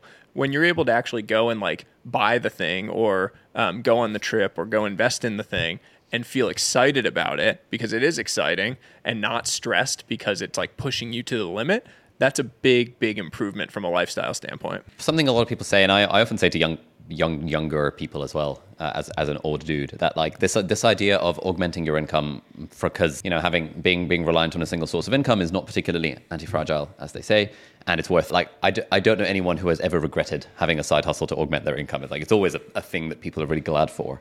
But then there's often like you know when I, when when encouraging friends to do this there'll often be a little bit of a pushback of like yeah, but you know, when I get home from work, I'm super tired and I know I need two hours of Netflix to unwind. And then I know I want to do my, I don't know, go to the spa and chill there for an hour. And I know I want to talk to my family for an hour. And then that, then it's time for bed and it's time to, time to sleep and, and start the day and start the, day fresh. And I don't want to be working on the weekends because like work life balance and stuff. And I'm always like, okay, fair enough. If that, if that's what you've decided that you want to do with your life, then great. You know, you do you as long, as long as you're happy, that's fine. But in the back of my mind, I'm always kind of thinking, do you really need those two hours of Netflix? Like, will your future self not be more glad if you mm-hmm. actually didn't spend that time watching Netflix and instead spent that time learning how to code, building a website? Mm-hmm. Then I think, am I just some hustle bro, productivity bro who's just like over indexed on everyone should have a side hustle? What do you reckon?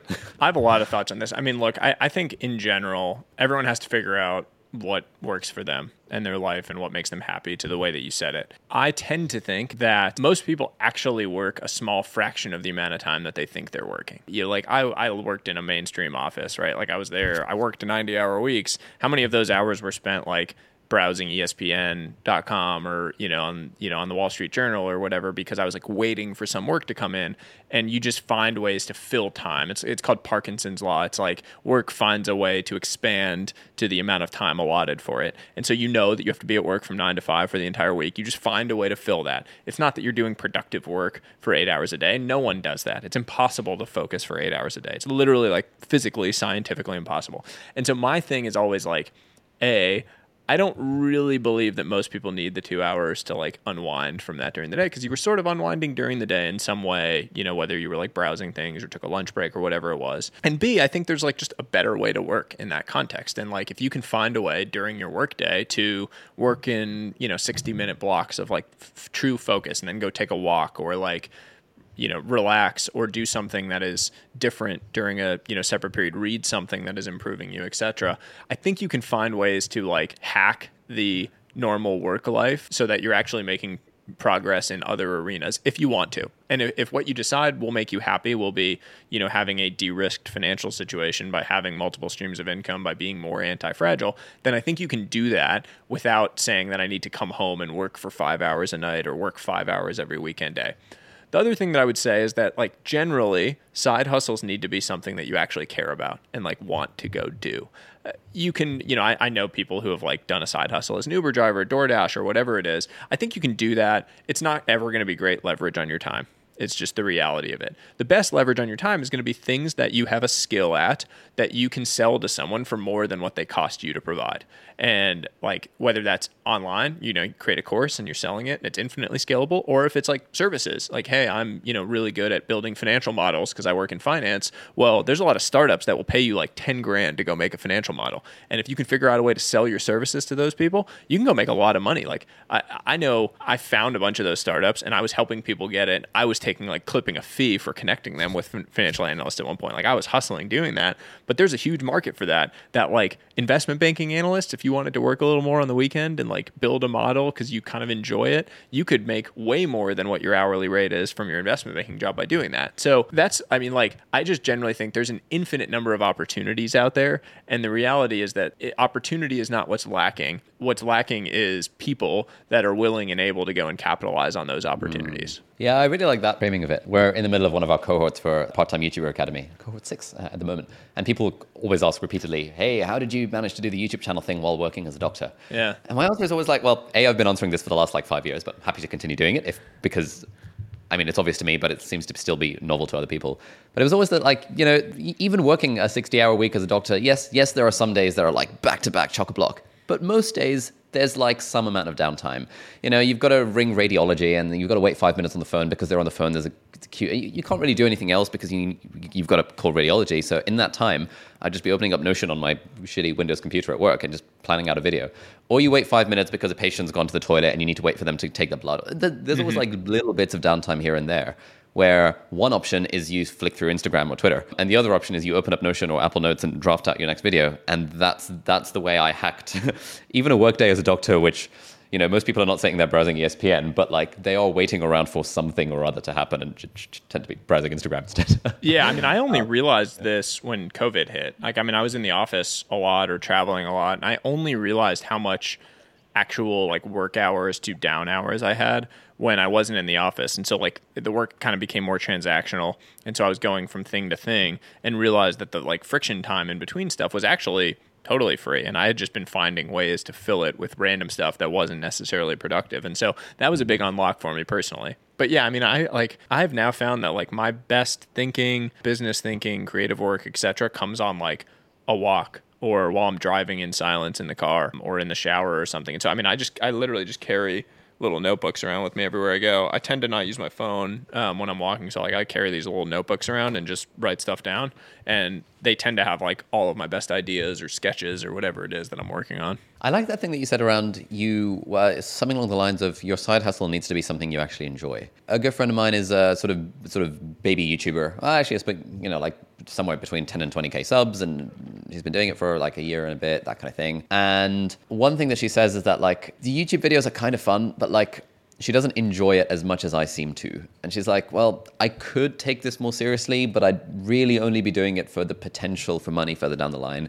And I'm not inherently interested in the thing. Whereas I think for me, I was lucky because I picked a thing that I was inherently interested in. How important do you think it is to genuinely enjoy the side hustle you're doing versus treat it more like instrumental for the sake of building some amount of financial freedom further down the line? I think there has to be a level of intrinsic motivation from from joy that you get from it. The reason I say that is just because there's two sides to this, right? There's like intensity and there's consistency. I think that money can create intensity. Like I think that you can see like, oh, I'm going to make a million dollars this year and it's going to make me focus a ton and I'm going to really grind it out and you know, put in all these hours and do this. I'm going to get the bonus or I'm going to make my YouTube channel big whatever but the consistency and your ability to show up every single day when you feel good, when you don't feel good, when you're tired, when it's a holiday, when your family has something and you have to miss it, like that consistency only comes from enjoying it and from wanting to be a part of it and enjoying the process around it and enjoying the ups and downs. Like it's not always going to be good. You're going to put things out you're proud of and they're not going to go anywhere.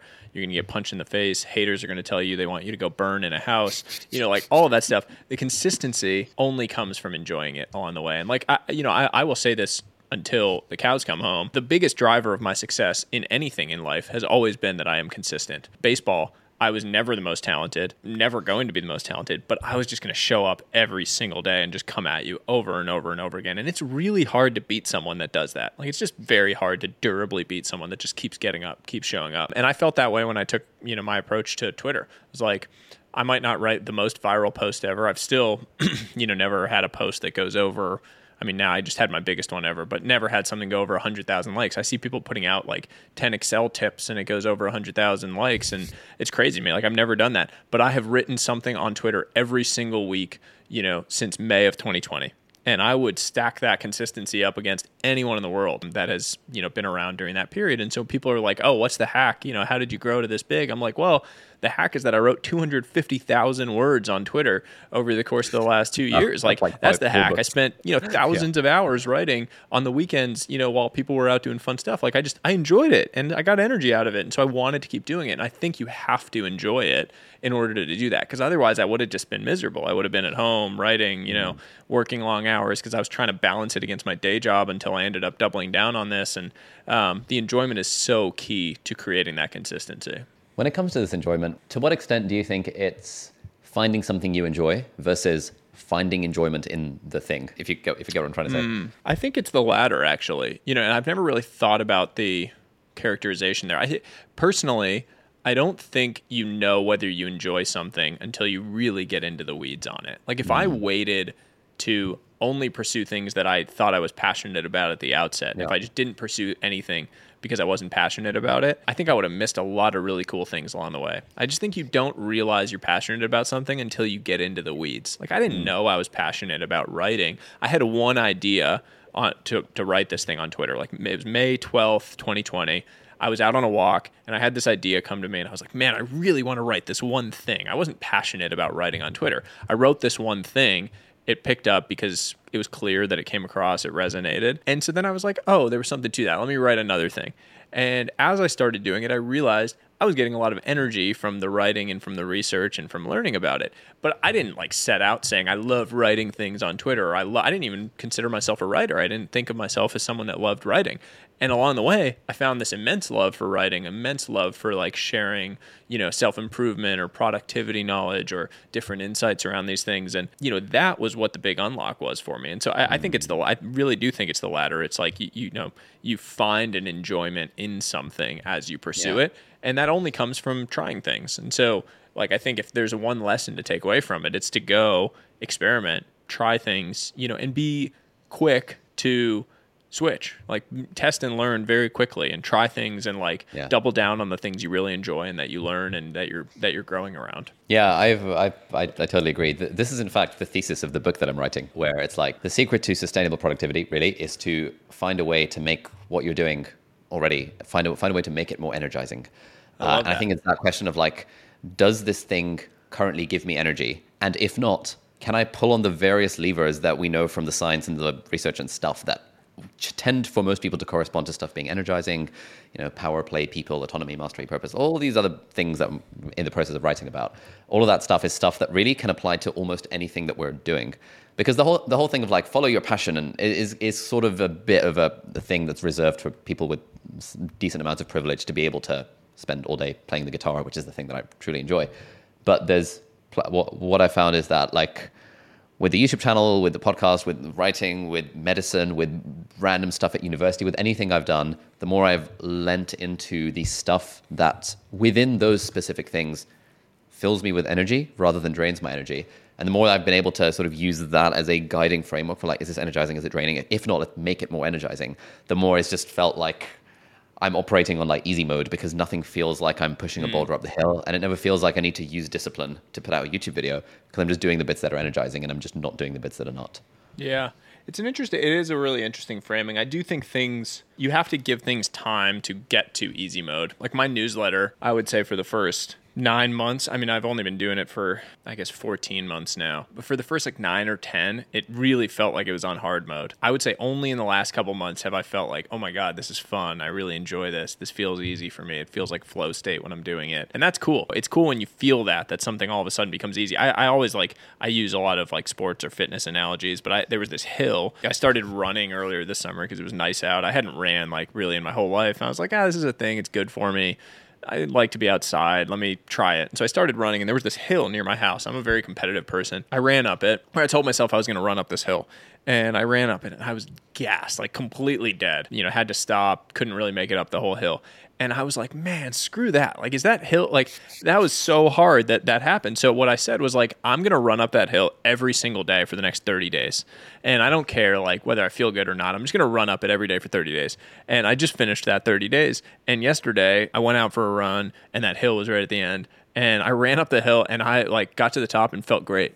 And I was like, man, I just, completely like in the span of 30 days that hill went from being like a nemesis like i thought i was going to die feeling fresh and running up it to like it was like my dessert at the end of this run. I ran up and felt totally good. And it's like a, it's a powerful metaphor in there of like 30 days is really all it takes sometimes to go from feeling like you know beginner mode to expert mode on something. Um, and it's just dedicated effort consistently applied. Yeah, I love that. It takes time to get from hard mode to easy mode. yeah That's very good. Yeah, so few things are easy mode from day one, and if they are, it sort of feels a bit suspect. Yeah. there's always a little, that that little bit of like discomfort in the early stages. Generally, I find like if I think back to YouTube channel early days where it was like a struggle to edit, there was that feeling of like, ooh, nice. I've I've got I've I've vanquished this beast at the end of it. So I got a mm. little bit of like a dopamine head out of like, yes, it's felt like a lot of work to do this thing, but I'm glad like maybe I wasn't happy while doing it, but I definitely felt fulfilled afterwards. And then uh, over time, I got started to get happy during the editing thing, and because of, then I started to appreciate the craft itself rather than viewing it purely as an obstacle to overcome to do the thing I actually wanted, which was to get the video out.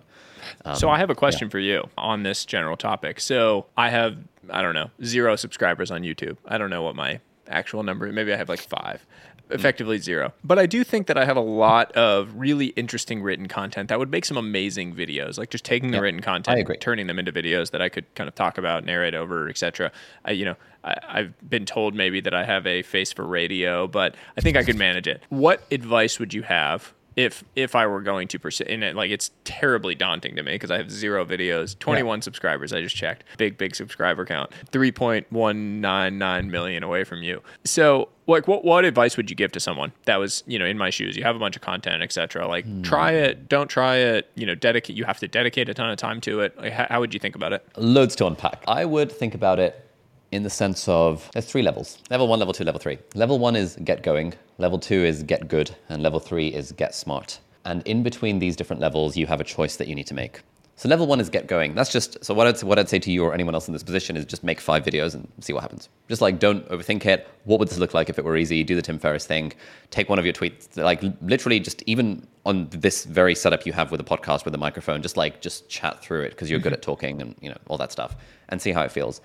Five videos in, at that point you have a decision to make of like, do I want a casual relationship with YouTube or do I want a serious relationship with YouTube? Serious meaning, am I going to commit to doing this consistently? Casual being like, oh, I'll post, I'll clip my, I'll send this po- uh, anytime I do a podcast, I'll send a, rec- I'll send the video to my uh, uh, an outsourced editor, and they'll just chuck clips of me on. That's like casual because you're not really taking it seriously. Serious is like I'm going to commit to it. Beyond uh, Uh, once you've decided that it's serious, at that point it's get good, which is like, okay, let's actually get good at making videos. Let's see, like, what does it take to make a good video? Title, thumbnail, hook, blah blah blah blah blah blah blah. Let's d- dial in my production value, stick a light in the background, stick a plant in the background, figure mm-hmm. out what I want to do. And at some point, and I think this will happen pretty quickly for you because you are pretty experienced in this content stuff your videos will be quote sufficiently good that you don't cringe at them and you'll start to see some level of traction. Again going to happen quicker for you because you've got a stupidly large audience on twitter so you can always transition some audience from twitter to youtube. Now once you're once you're at the point where you're not cringing at your videos anymore at that point they're good enough.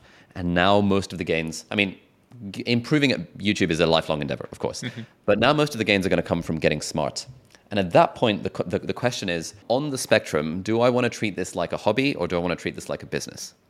And the more on the businessy end of the spectrum you are, the more you then start doing the things that a startup would do: market research, competitor analysis. How are you going to stand out? What's your niche going to be? Who's your, you know, interviewing target audience and like figuring out what, what people want, looking at analytics and trends and all that jazz. Looking at other other people in your niche's viral videos to see if you can replicate their performance and their success and do it, but do it in your own way. And you start to get into all of those like business strategy parts of YouTube. But I think the mistake people make is they overthink their niche. They overthink like what what's my target audience? What's my niche? Like I don't what to make videos about. That which is sort of like a level three thing while they're at level like level zero or level one and they haven't started making any videos yet. So I think you could absolutely bang on YouTube, to be honest. But a big part of it is because you don't need it. So it's really a case of do you enjoy doing the thing? You seem pretty natural and confident on camera, so I think it's it's definitely worth trying. Interesting. Super, super helpful. I appreciate all the all the perspectives and the idea of just like outsourcing the whole thing.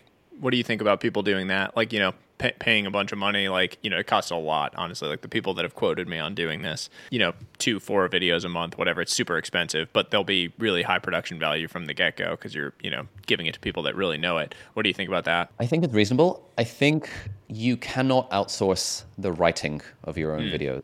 Totally. I have tried so hard. It's impos- basically impossible to do. and everyone I've spoken to has really, really, really struggled with this. Unless you're like a Vox Media or a Wendover Productions where you're researching scripts and it's not a personality, but I suspect you want to be a personality channel. Yeah. But if you, I mean, absolutely outsourcing the editing to make it look slick would be uh, you know, abs- complete, totally reasonable. But there's no getting away from the fact that you actually have to do the work yourself. Totally. And that work Totally. is broadly in the writing. but you're a writer anyway, so you're probably chill about that. All right. Well, cool. I have a couple other questions, and oh yeah, afterward send you uh, free access to all of my courses about this. So if you are interested, you can just Oh, blitz all the content at three I three x speed and basically download my brain into yours if you want to do the YouTube thing. How do you make money these days? Man, this is going to be a long What is the- conversation. The Um, portfolio? yeah, so I, I mentioned I have the kind of agency advisory business. You know, that's broadly speaking, helping startups with social and content, like narrative, really narrative and storytelling. You know, and that's mostly across written content, mostly like Twitter, newsletter. You know, have a few writers on staff, and you know, helping with strategy, execution, and amplification of of content. That kind of you know is a is a pretty self sustaining business. I have my fund, which is a ten million dollar venture fund that I invest in early stage technology companies, hundred to two hundred fifty k checks. You know, that's really a long term wealth creation vehicle. You know, I take a percentage of Where the did you profits. get that ten million from? Are you getting Um, LPs? Is it to, or is it? Yeah, so I did a traditional fund, not a rolling fund. So I have Okay. three anchor LPs that are kind of larger checks, and then a long list of you know really like some institutions and high net worth individuals. A lot of that was because I had spent my first seven years of my career in, in high finance and so had a lot of relationships and, you know, LPs, et cetera, from my private equity days that, uh, you know, that I was able to go talk to and kind of tell the story of what I was going to go build. When did you make the fund? January 2022. So just a few months ago. Oh, damn. Yeah. Yeah. How, so how, how did you just like, if I wanted to make a fund, can I just make a fund? Like, how, how the hell does that work? I know, I know, I know basically nothing. I don't, don't even know what LP Yeah, stands with, for. So like, um, I'm a complete beginner to this. So AngelList as a as a platform makes it very Yeah. easy to go create a fund. You could do it a couple of different ways. You could do a syndicate, which is people can kind of subscribe to see deals that you're looking at, and then they can on a deal by deal basis decide whether to invest in something. That is economically the best way for you to do it because then you get carried interest, so like a percentage of the profits on a deal by deal basis rather than across an entire fund. So, you know, having a dud doesn't matter because it's just like on an individual deal. Or you can do a rolling fund, which would be, you know, basically people subscribe to your fund on a quarterly basis in a minimum amount. You can publish that on YouTube or on Twitter or wherever your channels are, and people could who want to kind of like invest alongside you because they believe in the things you're doing and the value you create, they could invest alongside you. I did a traditional fund, which means you can't market it on Twitter. You cannot market it publicly. I did that mainly because I had the relationships and, you know, LP interest that I didn't need to at the time. I think in future, I would open it up so that more people would come into future funds and I would market it more broadly so that other people could could invest alongside me. But for this first one, I wanted to kind of keep it pretty tight in how I uh, in how I pursued it. Okay, this sounds pretty cool. I'm I'm gonna need to ask you more questions about this rolling fund at some point. You've got this fund. You decided in January you're gonna make a fund. You raised ten million dollars from like people that you just knew because you worked in finance for like ages. And now you invest in companies and you've given them 100k to 250k, and you're hoping that over time some of them will become the next Stripe and return the fund. Is is that the idea or what? Yeah, Stripe would be great. I would, I would, I would, uh, I would not be doing any more, uh, any more podcasts uh, if if one of them turns into Stripe. No, yeah, I mean, generally speaking, it's like pre-seed and seed investing. So you're investing at valuations between ten and, or you know, maybe five million and. $25 million and you know the goal is that you're uh, you know seeing some of those become billion dollar companies. And so you know you're seeing 25 you know turn into a couple billion dollars and those companies go public or they're acquired and you know the 100k that you put in becomes worth 10 million dollars in a you know in a great outcome and a 100x outcome. And you know the general goal is that you kind of you know 5x the value of the fund. So you turn 10 million dollars into 50 i would say would be like a supreme amazing outcome. 10x would be like astronomical you know you turn 10 million into 100 you know 2 3x is like average probably and you've done okay.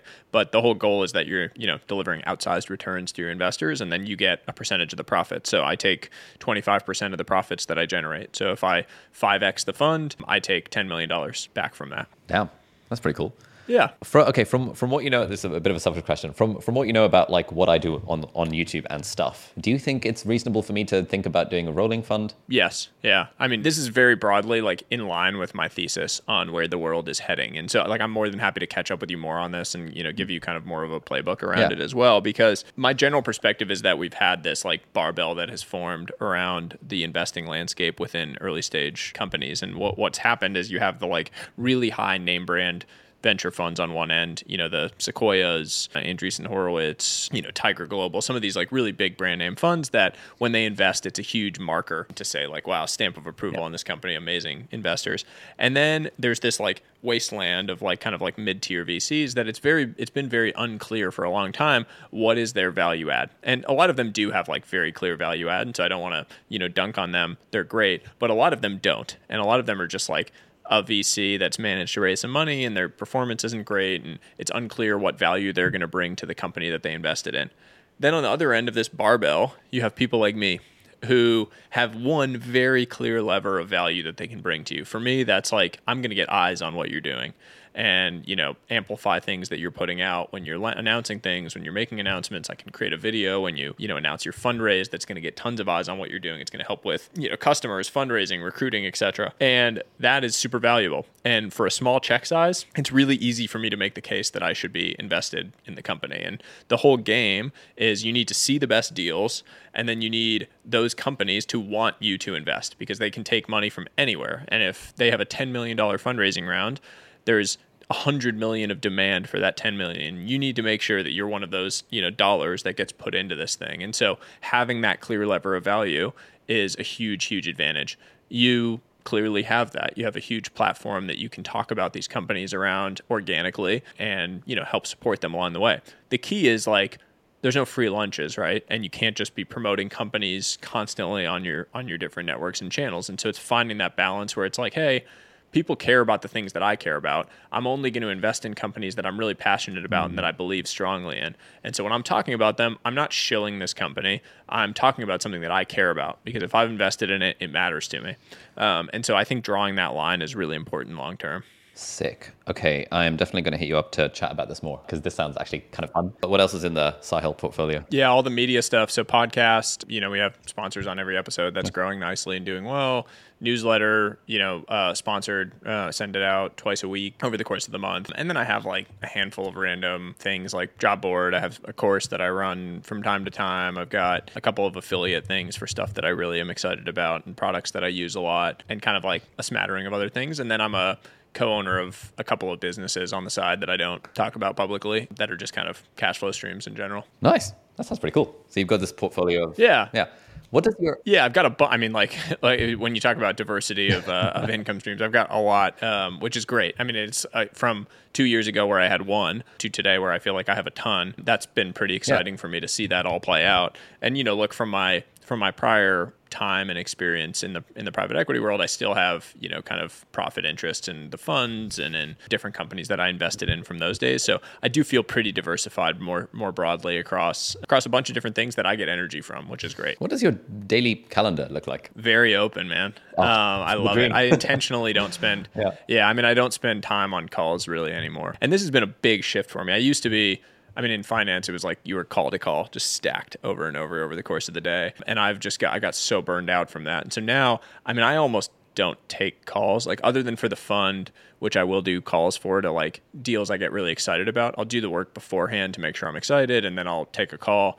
Other than that, I don't do many calls. And so my calendar is like, I don't have a single thing on it before 11 a.m. That's like my you know morning. So when i wake up in the morning i do you know my general morning routine is like i do some morning mobility work for a few minutes a little bit of breathing go get a coffee. I have a cold plunge that I just got, so I'm going to start doing that for 5 minutes. And then I will sit and kind of like write, read, etc. Generally speaking, I'll have my son with me now during that time. Like he'll, you know, kind of sit, sleep, relax with me while I do that. My wife can, you know, rest and sleep. And then, you know, go for a walk, have breakfast with my wife, kind of have like a period of relaxation. I'll work out during that time. And then my day starts. And my day is like blocked into kind of blocks of focus work like i said earlier. So i'll have you know generally speaking like 60 minute blocks of kind of focus on something and maybe that's recording a podcast maybe that's doing something like this maybe it's writing for my newsletter but just sort of like targeted things that i'm trying to get done. Maybe it's something with the business. And between those you know i take like 15 30 minutes go for a walk clear my head whatever it might be. But in general i'm like huge on the unstructured schedule. If you look at my schedule on any given week it's like massive blocks of open time. What does your team look like, if if any?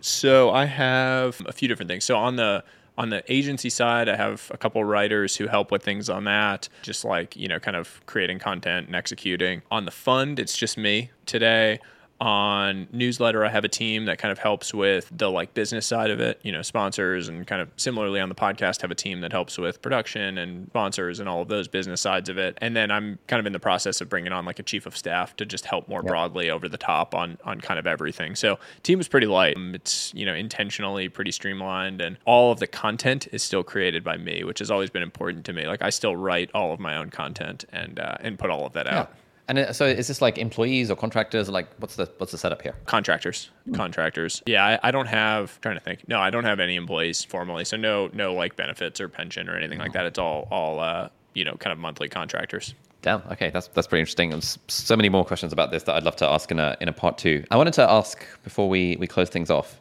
You're pretty ripped. What's what's your workout routine? How do I how do I get ripped like you? oh man, uh, 15 years of consistent workouts. No, no, no. yeah, I, um, no, I uh, I'm pretty like OCD, man. When I when I want to get locked in on something, I just I stick to it. And so I mean, like I go back and forth. I like I'm sort of like Tim Ferriss in that I like experimenting with different things and seeing what works for me and what doesn't. So I um I have a trainer who kind of sends me all my workout programs. I have a gym at, at my house um, that's that's all built out now with all the fun stuff in it. And from a diet perspective, I, you know, sort of like I'll try different things. So for a month, I'll do like hardcore keto, you know, won't eat a carb for a month and see how my body responds to it. I'll like do blood testing around it and see, you know, how I perform. Sort of a nerd about those things. Right now I'm doing more of like counting macros and kind of like doing a carb cycling thing to see how I perform around that. But I don't know, man. I mean, I do I physically train every single day. I do something. Mainly just cuz I love it. Like I just it's my probably my number one hobby is just like I love being active. I mm. love getting outside. I love doing this stuff. Okay. I've uh, I've got a personal trainer now, you know, he comes to my place 3 times a week and it's like uh, you know, whenever when I see it scheduled on the calendar, I'm like, I know this is going to be hard work.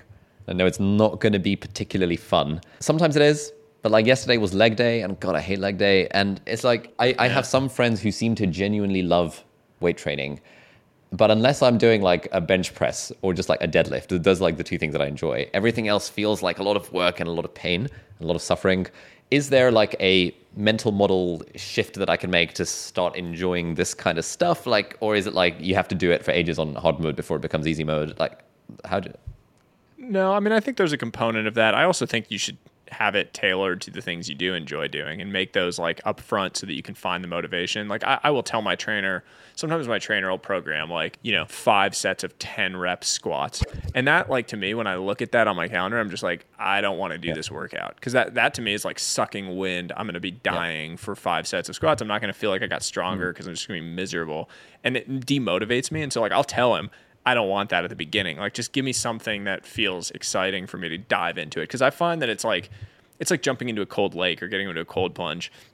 Once you're in, it's fine. It's the like getting in that's the hardest part and like the anticipation mm-hmm. of it. And so I would just like if you love deadlifts and you love bench, like have your trainer bring that to the front. Like do I mean you could do a dumbbell bench and then a and then a bar bench on multiple days and be totally fine. Or you could do neutral grip or close grip or whatever and like change it up, but just something that gets you into it. Similarly with deadlift, you do trap bar, you do straight bar, sumo, whatever. Just like a hip hinge movement that you might like. Similarly, like an RDL, you know, you can find a way to like hack your your kind of motivation around it. Sick. Right, Sahil, I think we'll, we'll, we'll, draw this to a close there. Thank you so much. This has been wonderful. I still have a long list of other things to ask you in my little notebook, but um, hopefully we can do a part two in person potentially. I would love to do it in person. Excellent. Yeah, I'm in the process of applying for an O1 visa for the US, so fingers crossed that works. But if not, then you're coming to London at some point soon, so we can we can get together and, and record in person sometime. Either way, we'll make it happen. I'm looking forward to it, man. Thank you so Thank much. Thank you so much. Uh, where can people find you if they want to learn more about you? I am at Sahil Bloom on Twitter, um, and then my newsletter you can find at sahilbloom.com. Perfect. Sahil, thank you so much. This has been wonderful. Take care of yourself, and uh, thank you for listening, everyone. See you later. All right, so that's it for this week's episode of Deep Dive. Thank you so much for watching or listening. All the links and resources that we mentioned in the podcast are going to be linked down in the video description or in the show notes, depending on where you're watching or listening to this. If you're listening to this on a podcast platform, then do please leave us a review on the iTunes store. It really helps other people discover the podcast. Or if you're watching this in full HD or 4K on YouTube, then you can leave a comment down below and ask any questions or any insights or any thoughts about the episode. That would be awesome. So yeah, thank you very much for listening. I'll catch you hopefully in the next episode.